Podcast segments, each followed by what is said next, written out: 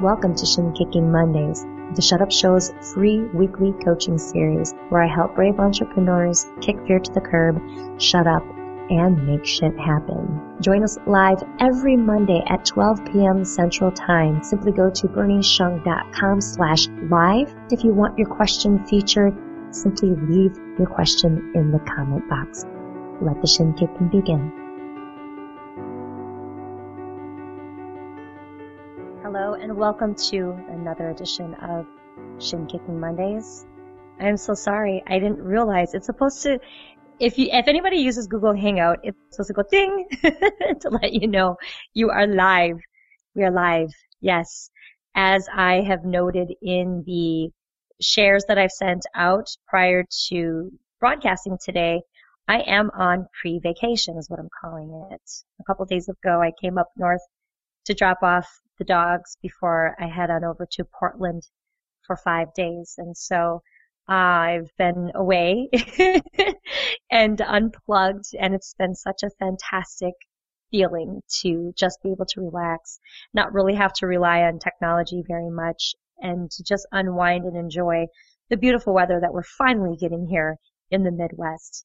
So as you can see, this isn't my normal backdrop. I tried to do the best I could with the lighting that I have, but uh, it's a fantastic scenery out there. I'm actually at my family's uh, home, and there's this beautiful yard in the back with a beautiful pond, and I got to go pedal boating, and uh, I didn't kayak yet. Hopefully, we'll get to do that. But anyway, it's been such an amazing feeling to just relax, spend quality time with family, spend time with the dogs and then it's so funny because I'm actually super, super exhausted and I haven't even gone on vacation yet. I'm actually leaving tomorrow and I'll be gone for five days. So it's been different, but I can honestly say that over time I've gotten a lot better at relaxing and um, just allowing myself to be still uh, was something that my psychotherapist asked me a couple of years back. She said, do you know how to be still? Do you know what that means? Do you know how to do that? And I was like, of course I know how to do that.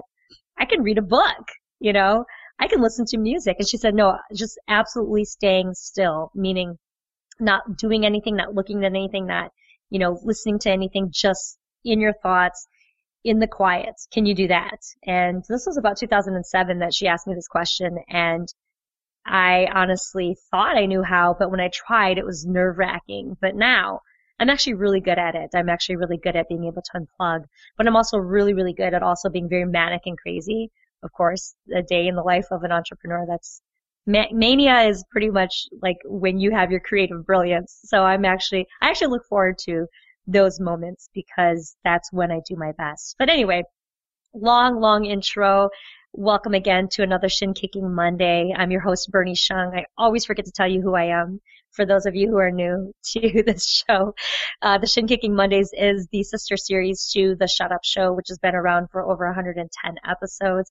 I'm so excited to have just launched this free coaching segment uh, just a couple weeks back. It's been such an honor to be able to help all of you in the Shut Up Show community and in the Brave Bear community even more. So thank you all for joining me today. Thank you everybody for all of the amazing feedback you give me, the email replies that you guys send. I absolutely adore every single one of you and everything you guys have to say, all the questions that you ask. So we're just going to get right into today's question. I I saved it just in case I forget it. But uh, today's question was sent in by a dear friend of mine who I've yet to meet in person. And I have the tendency to say that quite a bit because many of you are my dear friends. I feel like I've known you forever, but we still haven't met in person. Anyway, Julie Sheranosher is from Israel, or is in Israel currently. And she sent in this question. She's a remarkable person in general. So again, when I get these questions, I'm always so shocked at how some of these things are still an issue or a problem or, you know, maybe these are still some challenges that we have yet to overcome, even though we're absolutely amazing. Because like I said, all the people who send in questions are absolutely amazing, but they still run into these troubles and these challenges. And I love it because, you know, instead of judging like most people would, right? Most people would say, you should have your shit together. Like no person who coaches or consults or helps other people should have problems. You should have it all figured out. And I think that's bullshit. I'm going to call bullshit on all of the people who say that because the reality is it's especially when you move up that tier of becoming somebody who is responsible for helping and supporting people. That is especially when you have these great challenges that will require, require you to get even more help and to get even more support to help you help others. Okay. So anyway, Julie, thank you for the question. And here is the question. It's kind of a comment and a question at the end. All right, Julie says, I think that what I struggle most with in my journey is how to let go and allow things to happen. I find myself constantly calculating, worrying, and trying to find alternatives on every scenario I can possibly imagine, and that doesn't leave much room for growth, I find. So I wanted to ask, how does one let go and allow success into one's life?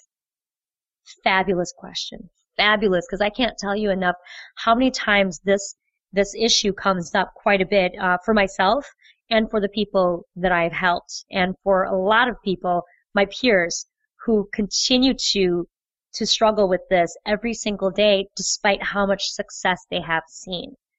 So I want to kind of take a step back because I think what's really being asked here in this question is, um, am I holding myself back from being more successful? And if so, why is that happening? And one of the things I learned early on when I started coaching seven years ago was that I had to redefine what I believe success to be before I could even move forward and begin to build a successful business and career in coaching. Because if you already don't have a great or positive or healthy relationship with what success means to you, then it's very hard for you to achieve success because you're going to constantly sabotage. You're going to constantly hold yourself back from being more successful because success means something different to everybody else.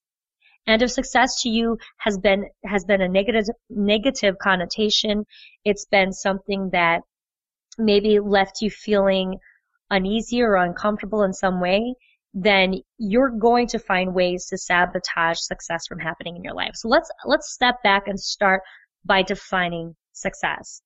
And I don't think there's really a right or wrong answer to the definition of success, but I'll, I'll walk you through this example of how I do it.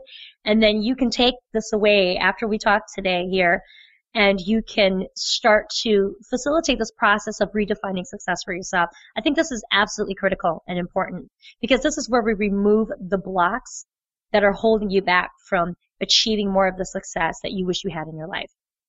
So what does success mean to me? How do I define success? For me, success means that I am living and working and doing things that serve the people that I want to help and who want my help. Okay, I know that sounds a little lengthy and elaborate, but that's the best way I can describe it. So let's put it into a more um, you know, an example that's easier for you to understand and, and, and kind of walk us through what does this look like, right? What does success look like?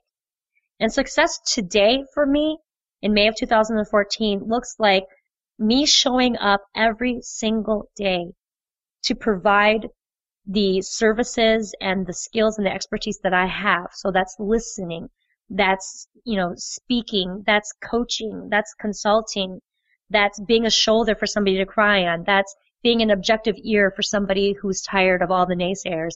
That's being a sounding board for somebody who has some really tough decisions to make and they want somebody they can trust to listen and be there for them and, and give them back some feedback that isn't too critical or that is, you know, not subjective to them, right? So success to me is showing up every week doing this work that I'm good at because it helps offer a solution for the people who want help from me, especially, and the things that I can do for them. That's what success today means to me. And if I can facilitate what I do in the process of helping others get what they need, and we're doing positive and productive and constructive things together to help make our lives more meaningful, more optimal, and essentially to make this world a better place, then to me, that's how I define success. Now, when we start talking about money and material objects that come as a result of all of the success you've seen, that's only, you know, later down the road, that's when that part of the equation comes into that definition of success. Because I think sometimes what people do is they have this tendency to believe that success equates to I've got millions of dollars in the bank and, you know, a really nice sports car in my driveway. And I've got the, you know, four bedroom home in the suburbs with the white picket fence and the two kids and two dogs kind of thing, right? So people start defining success as this picture of material things. But when, what ends up happening, and, and I've seen this happen myself personally in my life and for other people as well who've gone through this, you've chased that success of what you think it looks like, right? And not how it feels.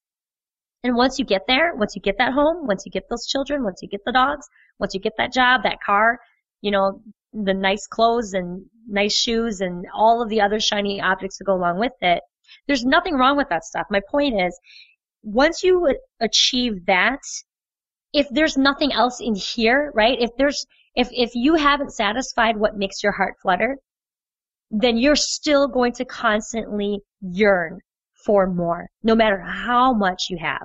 No matter how much money's in the bank, no matter how big your house is, no matter how high you climbed up the ladder, no matter how wonderful, you know, of the material objects you have in your life is, you'll never feel that certain sense of gratification and fulfillment if this right here is not fulfilled. So that's why I say redefining what success means to you is so important because if we're chasing different accolades to define success for us, you're going to be running for a very, very long time. And there'll never be that moment of celebration and that moment of triumph because you'll never feel like anything is good enough, right? On the outside, you look successful. On the inside, you're feeling unfulfilled. I used to say that all the time when I had my sales job. And it's not to say that I, I, wasn't happy at one point in my sales job. I do know that I was happy when I felt like I looked like somebody who was more successful than other people around me. And the moment I saw somebody else successful next to me who looked like they were more successful than me, then the less I felt successful because there was nothing going on inside that was feeling fulfilled. Everything was all working towards this outer shell, making the outer shell look great and look, you know, of a certain prominence and caliber when inside I felt like a hollow shell. Okay. So redefine success for you. That's step one, you guys. Step one to respond to Julie's question specifically is redefine what success means to you. I want you to write about, and maybe you can even talk into your voice memo. I've got my iPhone, so I'll talk into my voice memo sometimes and record it if you're not a writer. But if you're a writer, first talk about what does success look like? What does success sound like? What does success feel like? Especially what does success feel like? I want you to paint the entire picture because I think that will help you get closer to your redefinition of success. And once you understand what your redefinition of success is, only from that point on can you move forward and you can you start to realize the things that you need to let go of in order to get closer to success. What you need to stop doing in order to start creating the lifestyle and the space for success. And what you need to, you know, eliminate completely that's holding you back from all the things that you would rather be doing and the people that you'd rather be doing it with. That's the only way we can really start to close that gap between where you are now unhappily and where you want to be, right? More fulfilled. But it comes from knowing what success means to you. Okay, so again, to reiterate, success to me means that I am showing up every single day to do the work that I love to do that I know helps the people who are seeking the help that I can give them. That's what success is to me. And if I happen to have nice things and I happen to have money in the bank and if I happen to have, you know, other accolades and material objects that, that can, um, supplement how I'm already feeling inside, that's just gravy on top of it. But, you know, just the sheer fact of knowing that I have the ability to impact positive change and help others, that's what fulfills me. That's what sustains me. And I'll tell you something right now, as an entrepreneur, as a coach, um, those are the two primary things I call myself in business. Um, those two things fulfill me so much that I wake up every day yearning to do what I do. I absolutely love what I do and I don't see it as work because I've incorporated it now into my lifestyle. This is my life, guys. This is what I devote my time, my energy, and my heart to because I believe in it so much. And yes, I do work hard. Yes, I do work a lot. But at the same token, this work and this, this, this time and energy I put into this is a contribution towards making this world a better place and essentially making me feel better about myself and my worth here on this planet in this time that I am alive and I'm breathing and I have the ability to do that. Okay, so Julie, to kind of go back to that, that is where we need to start. Redefine success. And only from that moment on can we start to let go of the things that don't serve us so that we can create the room for things to serve us and to help us. We're at about 12:15 right now. Uh, we've got about another 15 more minutes. I'm, I'm just going to break this down a little bit further because I think there are some more tactical things we can do here to address this question. So now that we've talked about redefining su- success and how we need to shift the way we think and the way we view what success is to us, and again, that's subjective to every single one of us. There's no right or wrong answer. Success, the definition of it, will equal what you give it, right? It'll equal whatever definition you get it, give it. There's no right or wrong. That's where you need to start. Start by redefining success. The second step then is to st- start creating the space, right? The space is, is crowded with a lot of things and people and stuff. So the second step is how do we take a look at the space and remove the things that don't serve us? How do we get rid of the things that aren't helping, right? How do we eliminate the things that are sabotaging or holding us back? there's a lot of things that I can think about that could be doing this. Um, I'll use some of my own examples. I mean, when I started coaching, like I said, when I had to redefine success, it was helping other people, right? Just for the sake of the sheer doing of that help and that I'm, I'm giving people something that they're looking for. Now, in order for me to be able to facilitate achieving that kind of success, there were things in my life that I was still doing that was not in alignment with what I wanted to do. Okay, and you guys heard me talk about this before, but I'll, I'll repeat again here. There were a lot of things like um, I was still smoking part time. I would drink once in a while with my friends. Uh, we would go out to the nightclubs and you know just dance, you know, have fun, hang out. Um, I was doing this quite often. I was doing this pretty much almost every single weekend for gosh a whole maybe a year, year and a half at one point in my life in my early 30s. And not to say there's anything wrong with that. I absolutely don't don't you know disagree with people having fun, hanging out with their girls, doing your thing, feeling sexy, you know. But I was building a coaching practice, right? So during the day, I would be you know talking on the phone with clients about creating the space to be more successful and have a more optimal life and be more energetic. And at night, I was putting on my clubbing gear and going out with my friends and smoking once in a while and drinking and getting buzzed or drunk or whatever you want to call it, and then waking up the next day with a hangover, and then I would have to start coaching again for the week. It was, it was, I, I seriously felt like I was living two lives, like it was a double, double personality, if you will, because how did going out at night and go clubbing and drinking and socializing with, with alcohol and, and that kind of behavior, how did that align with me wanting to help the world be a better place and, and coach and, and show other people how to be more optimal with their time and energy and life, right? I mean, at the time, if you would have asked me, I, I would have found ways to justify that behavior. But at the same token, it's, it's not bad behavior. It just was not in alignment. Going clubbing and drinking and smoking hanging out and having hangovers the next day was not in alignment with what I wanted to do as a coach. And so I had to, I, I came to the crossroads a couple years back and I had to make a decision. I had to decide, is this business serious enough for me that I can let go of the drinking and the smoking and the partying all night and being hungover the next morning because it wasn't helping me in my business. I would lose at least one or two days to recover from the hangover. Um, not only that, but the money spent to go out and drink and smoke, it's expensive, you guys. You know that. It's expensive to go out.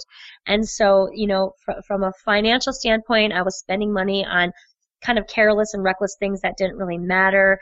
I was going excessively. So these were vices I was using to still have fun because perhaps I was bored. You know, maybe the coaching I wasn't fully committed yet. So the weekends I would just, you know, hang loose and be a different Bernie, but then on the weekdays I'd be conservative and be a coach again. It was really strange um, going through that time frame. And then I would say the third thing too was the energy and the effort I was putting into uh, the the people I was hanging out with and the things that we were doing. We weren't changing the world. We weren't helping each other be positive. We were, I mean, seriously, just. It, you know, I mean, when you when you think about it, this day and age, it, it was just socializing and going out to be seen. And I don't really understand how that is productive or constructive to building, you know, a successful coaching practice. I just don't. You know, if if somebody out there is doing it and it's working, call me, please. Tell me how you're doing it. For me, it was not in alignment. There was a lot of misalignment. There was a lot of disjointedness um, going on in my life, and so I had to be, begin to take my business more seriously. And I had to begin removing some of those friendships, those activities, that lifestyle, and those vices. Like I said, you know, the vices for me were men, um, drinking, smoking, and, you know, going to the clubs and, and dressing in sexy clothes that made me feel worthy, that made me feel pretty enough, right? It made me feel lovable, right? Because that essentially was what I was doing all of that for, all that attention I was trying to get was because I was trying to fill a void. You know, in hindsight, I realized that was what was happening at the time. At that time, though, I don't think I quite realized that, or at least I didn't quite um, admit that, you know, because I think sometimes when you're so caught up in your story and you're so stuck at where you are right now, it's hard to see anything beyond, you know, your nose. It's so hard to see beyond that.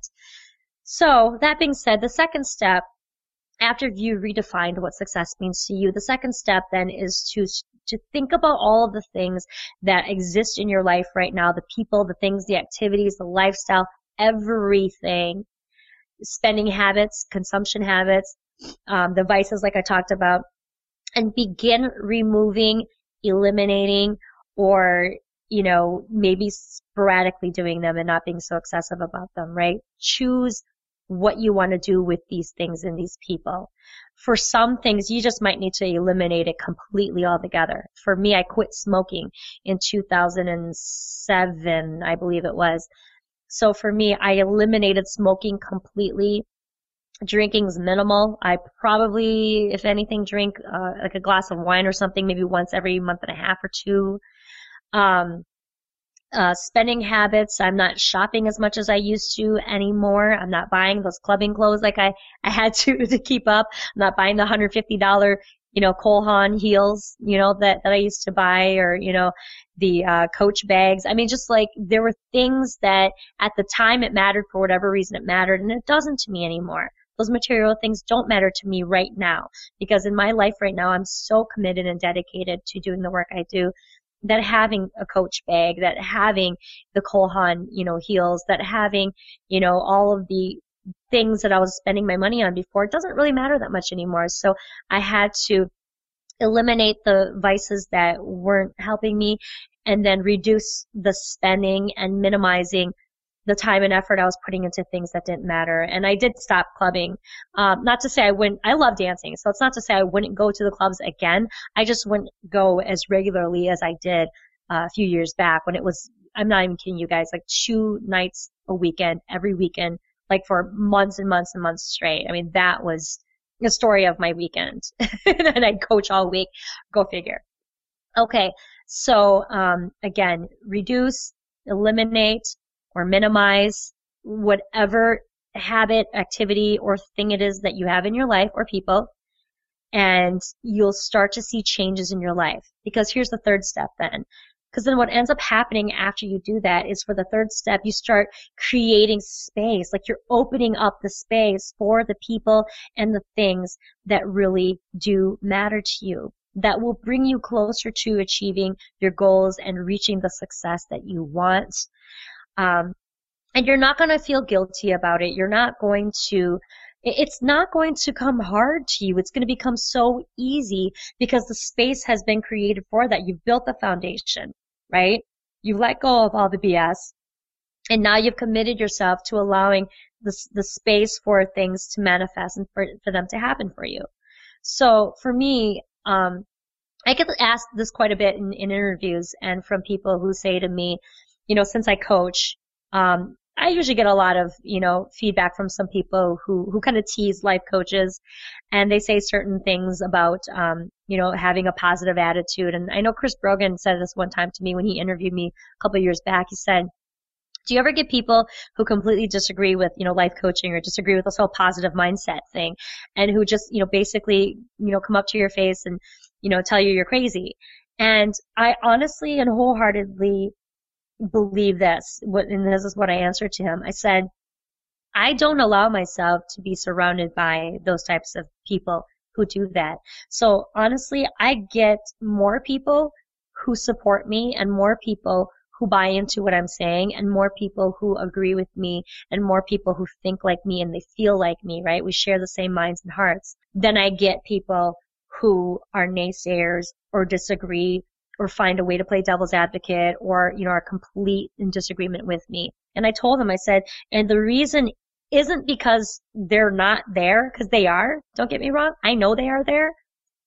But the reality is you, you go out seeking what you want to look for, what you want to find. And for me, I would say innately, I've always been a very optimistic person.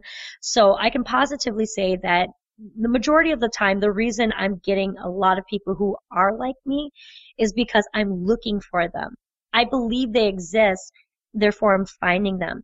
And when I find them, they reaffirm for me my belief that they exist.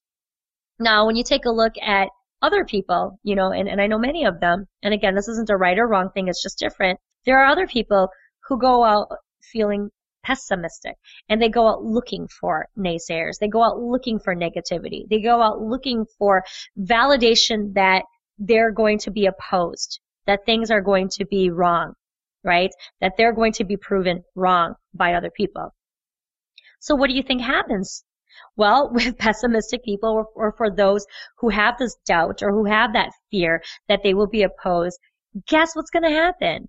Of course you're out there looking for it. So of course you're going to see more of these naysayers and more of the negative people. So, so I pretty much, you know, responded to Chris Brogan in that interview a couple years back that I do believe we've got an even mix of the negative and the positive people or the people who love you and then the people who hate you. But I personally, Bernie, I personally choose to seek those who think like me and who feel like me. So it's not that I have blinders on and I can't see those who are negative. It's just I'm not going to give them a lot of time and energy. I'm just not going to go there. I've worked too hard and too long to get to this place where I've created space for people like me, who think like me, who love me, who support me, and who I want to reciprocate that, that sentiment as well.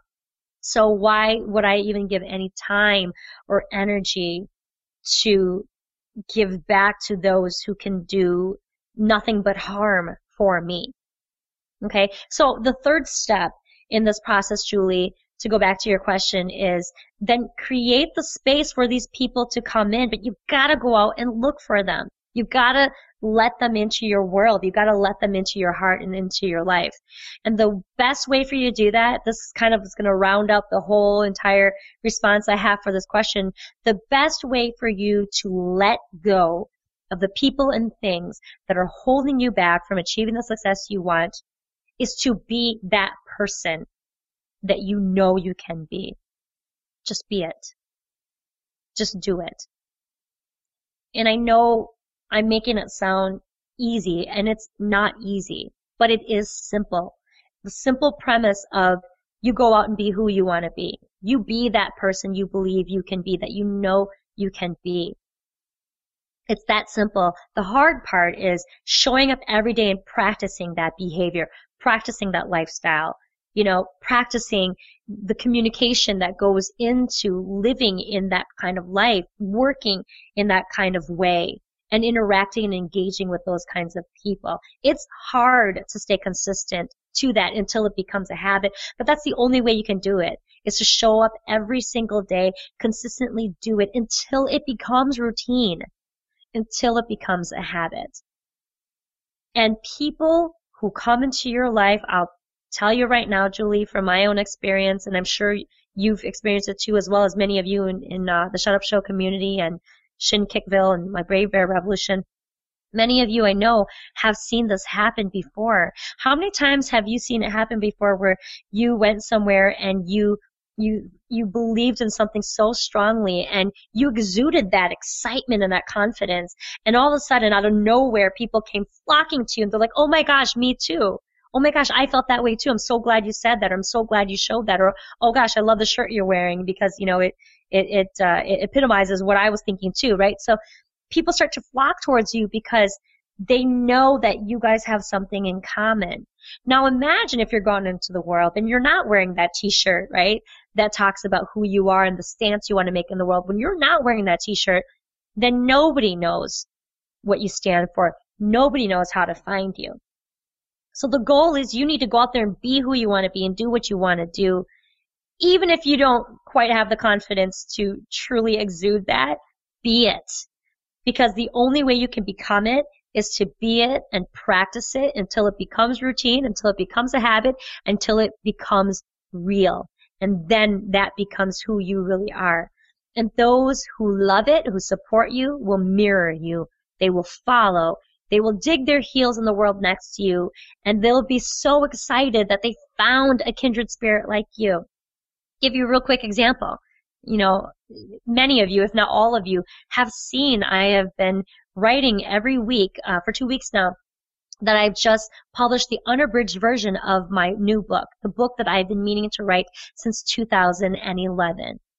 And in that book, I talk about how I was scared shitless for years to come out of the closet and tell people that I had been alienated from my son uh, by my ex-husband because I was afraid of being judged. I was afraid that maybe I deserved it. I was afraid that maybe I was wrong.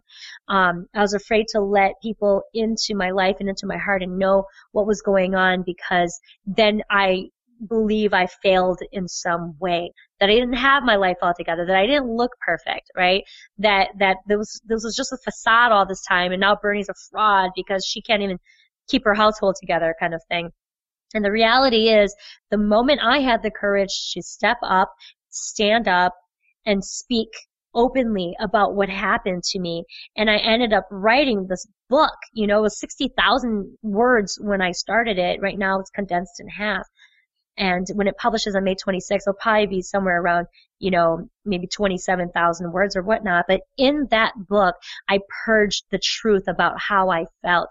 And I didn't care what anybody else thought about me. I didn't care if anybody judged me that I didn't have my shit together, that I, I am still struggling with, you know, my son not being able to talk to me and that I miss him dearly, that I'm still struggling with an ex-husband who is still trying to gain control and power over me. But at the same token, the book wasn't about me complaining about how horrible he was and how great I am.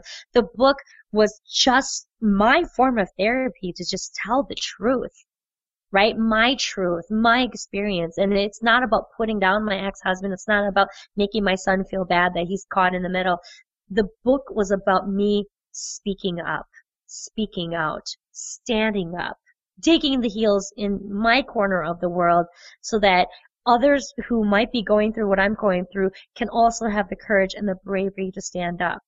Okay, the book isn't about bashing anybody. The book isn't about making it us versus them or making anybody feel bad. The book was simply therapy for me to express everything I've been wanting to say in a safe place where I won't be judged. It's a place where I'm just expressing myself wholeheartedly, something that has been very hard for me to do pretty much all of my 37 years of life because I was scared to be honest. I was scared to use my voice. I kept suppressing it and sucking it up and sucking it in and holding it in to the point where I wanted to explode. And in 2013, when I exploded, I exploded in the form of becoming a writer. And I finally authored that book. And so when I, when I talk to you guys about creating the space for you to allow things positive and great to happen to you, it's not about, you know, getting rid of everybody in your life who matters. It's not about going off on your own island and, you know, screw the world. It's not about that. This is especially the time that you need to grab on even tighter to people like you, people like us. Right? People who get it, people who also feel alone, people who also feel scared, people who also are having a very hard time expressing this thing that they're going through, this yearning to do more and be more and contribute more to the world and feeling like not everybody understands that, right? This is especially the time that we need to lock arms and be here for each other and support each other through it all because this can't be done alone. It takes a village. You guys heard me say that many times before. And that's the reason why I wrote the book. And ever since I published the unabridged version of that book two weeks ago, I've been getting a ton of emails from you guys. And that, it was, and I'll tell you right now, before I hit publish on that unabridged version of the book, I was so scared. First thought was, what if I'm not a good writer? Second thought was, what if somebody reads it and they think that I'm a horrible person? Third was, um, what if this was just a waste of time for them? They could care less. My life's not that great. You know, there was so, there were so many things going on in my head. But I'm so glad I hit publish, you guys. I am so glad I did because all of the replies I've been getting, getting from you guys has been pretty consistent. It's, thank you so much for standing up for the truth. Thank you so much for having the courage and the bravery to speak out about something that is so hard. You give us hope. That is exactly why I wrote it, was to give myself hope. That was exactly why I put myself out there, even if it was causing this polarizing thing to happen, because some people are going to read the book and hate it and hate me. And some people are going to read the book and love it and say, where have you been all my life? Which I did get that. So creating the space for people like you to find you is going to require you to be a little bit polarizing. Okay, so as I round out the conversation here, of course, I always go over 30 minutes when I do not intend to. Um, we'll go back and I'm, I'm just going to sum up the question again from Julie and, uh, and again conclude with a summary of my thoughts. So again, Julie talked about how um, she wanted to stop calculating, stop worrying, and stop trying to find alternatives with every scenario so she can um, actually start to to let go of that perfectionism, let go that that word I was I gave her. She didn't tell me that. Um, and allow room for success to come into it. And, you know, I wouldn't be surprised, Julie, if some of that comes from the fact that you were in the military. So in the military, they always prepare you to, to be ready for any situation. So you have to be over prepared. You have to have about 10 different, you know, exit strategies and whatnot. So I wouldn't be surprised if some of that, many of that, much of that was conditioned from your military training. Um, so I would say use that part of your training um, to to productively and constructively help you to make decisions. And I would say don't be hard on yourself if your decision making process takes a little bit longer than others. I would rather you um, feel good and feel confident about the decisions you make rather than to feel like you've done them half-assed or that any decision you made was reckless, right? Or not carefully thought through. So use that military training you had if that's if that is what's causing that perfectionism and really hone that part of you because th- those are really great skills. And I would say drill that down even more and keep asking yourself the question of why behind the why in order for you to get to a point where you don't have any more why questions to ask anymore. And then you can get to a place where it's done. Like the questioning is done and now you just need to make a decision based on, on what options you have there on the table. Um, I'm very much like that too. I'm very analytical over analytical at times. And I think sometimes that does help me, but I think sometimes that does hinder me as well. Um, it is just what it is. I don't think it's a right or wrong or good or bad thing. I think living with uh, that certain type of tendency um, can be good for us at times, right? Because we do err on the side of caution, but then um, sometimes it can be negative because maybe we might not take as many chances or risks as we normally would. And again, it's not a bad thing. It's, it is just what it is. So I would say to break down the, um, process of, of getting to a decision much quicker than you normally would, it sounds like, then keep drilling down that question with the question behind the question. So the why, why, why, until you get to the point where you can't ask the question anymore. And then make a decision when there's nothing left to ask. And even if you make the decision, be okay that that might not be the best decision. Be okay that at the end of the day, if you ended up failing, if it ended up not working out, if it ended up taking longer, or what have you, that it's okay. The fact that you took the, the step at all, the fact that you took action at all is more important to you and growing and moving forward than the fact that you were right when you took that action. Um, I'll close with this. Um, I don't remember the quote exactly, but on the Shut Up Show several months back, we interviewed Jia Jiang. He was a speaker at World Domination Summit, which I wasn't there, but um, uh, friends of mine were. And Jia, you know, he talks about how he, in that first year that he did it, I think it was 2013, I want to say, or maybe 2012, he started finding 100 different ways to be rejected every single day. And he went out into the world and he recorded it he had a little undercover like phone being recorded in his pocket so that he could actually go out and see people's reactions. And he would go out and seek rejection on purpose. And the reason being, he was uh, seeking venture capital funding for his software startup, but he couldn't get it. And he said that what was lacking was his ability to ask, right, for, for the sale or find venture um, capital funders. So he had to get better at being rejected because he knew that in order for him to go out and seek that funding, he would have to be rejected. And it's hard to handle rejection. So he wanted to strengthen his, his rejection muscle, is what he told me. So every single day, he seriously was seeking rejection any way possible. He made fun out of it. He made a game out of it. He created a blog out of it. He had a YouTube channel. Um, he had a, a Dunkin' Donuts, or was it Krispy Kreme? I think it was Krispy Kreme actually. He had a Krispy Kreme um, uh, okay, I don't know what kind of donut place it was, but it was a donut place and it went viral. The YouTube video went viral because of the reaction that he got from the worker there. He had asked the worker to uh, create the uh, donut in the box to make them look like the Olympics um, logo, the Olympics, you know, rings and to color them that way. And so she did. And she did it for free. She didn't even charge him. And he ended up capturing it on video and the whole thing went viral. His, his whole 100 days of rejection therapy went viral and he's been asked now to speak at so many different events, including TEDx.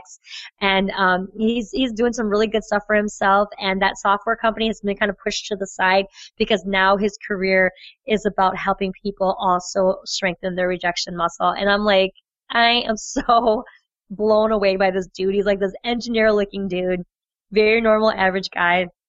Um, and he talks about how like if, if he, this average, you know, like dude can do it, a dude who never had really any experience in sales or being rejected, then you can too, but it's all about strengthening that muscle. So to close out here, I would say the same thing. Strengthen that muscle, you guys. Strengthen that letting go muscle. Strengthen that achieving success muscle. And the only way for you to be able to do that is to not do what isn't working. And it is to continue to do what is working. And until you get to that point where you understand what that routine or that habit is, you've got to change it up and you've got to keep trying. Even if you fail, even if things don't work out, even if it takes a little bit longer, you got to do it. Okay? So again, step one is to redefine what success means to you. It's subjective. So there's no right or wrong answer. Redefine success. Step two is to let go of the things, the people, and the activities that are not conducive to helping you. The things that are hindering you, you're either going to have to eliminate them, reduce them, minimize them, let go completely. And then step three is creating the space for the things and the activities, the lifestyle and the people, everything that does matter and allowing it to come into your life, accepting help from people, not being afraid to ask for help. And then the last thing to kind of round everything up is, uh, oh my goodness, I knew I had it and now I forgot it. Um, I think I forgot, but, uh, showing up every day, I'll just say it this, we're going to do it off the cuff, showing up every day, creating a habit out of it, and doing it and doing it until it becomes routine, until you don't have to think about it anymore, and it becomes what helps you to move forward in life, in work, and in relationships because it helps, not hinders what it is that you want to do to achieve success. All right, folks, that's it for another Shin Kicking Mondays. I am off to Portland on Tuesday, which is tomorrow. I'll be there for five days. I will miss you while I'm gone. I'll take pictures. I'll have a lot of fun. It'll be my first vacation in, uh, for 2014 and several months since, since my last one I took last year. But thank you for joining me today. It's always a pleasure uh, to be here and to help you guys any way I can. Remember, you can always leave a comment over at bernieshung.com slash live. You can also leave your question there as well. Anything that's on your mind, anything that's challenging you, anything that you need help with, feel free to leave it there. I'm happy to answer it on the next segment or a future segment of Shin Kicking Mondays, which is a sisters series to the Shut Up Show. Again, we're here every Monday, noon Central Daylight Time at bernieshung.com slash live. All right. Peace, folks.